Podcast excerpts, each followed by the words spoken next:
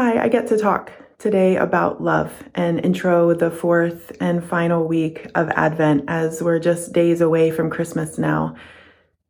And my week has been very, very busy, as I'm sure yours has been as well, and just feeling really stressed and overwhelmed.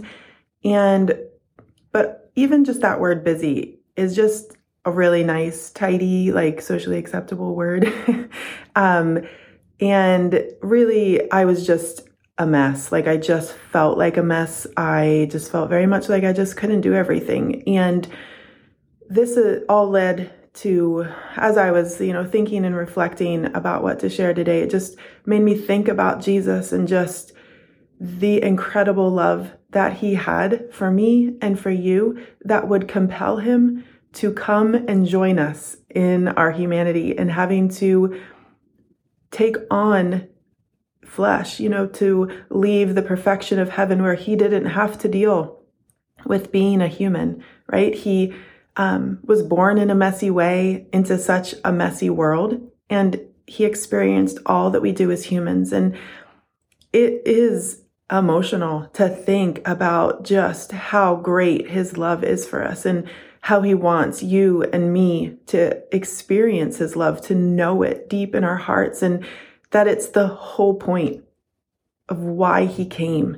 He came to freely give us love, his love, and why would we not freely receive what he's so freely given? And, he wanted our hearts to be full and healed and whole and to be transformed by his love.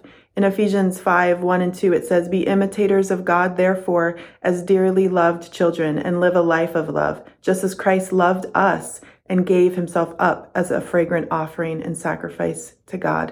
There's so many loves in there. And that first one, he includes as dearly loved children in this exhortation to then be imitators of that love. And I want to just read an excerpt from Rob Palkovitz's devotional that focuses on this being dearly loved children. "You can experience the high and wide, long and deep love of God, the love that nothing can separate you from. This love is unending, boundless, and extravagant. It is the love that would send Jesus to earth to live among you and to sacrificially lay down his perfect, loving life of relationship to the Father for you.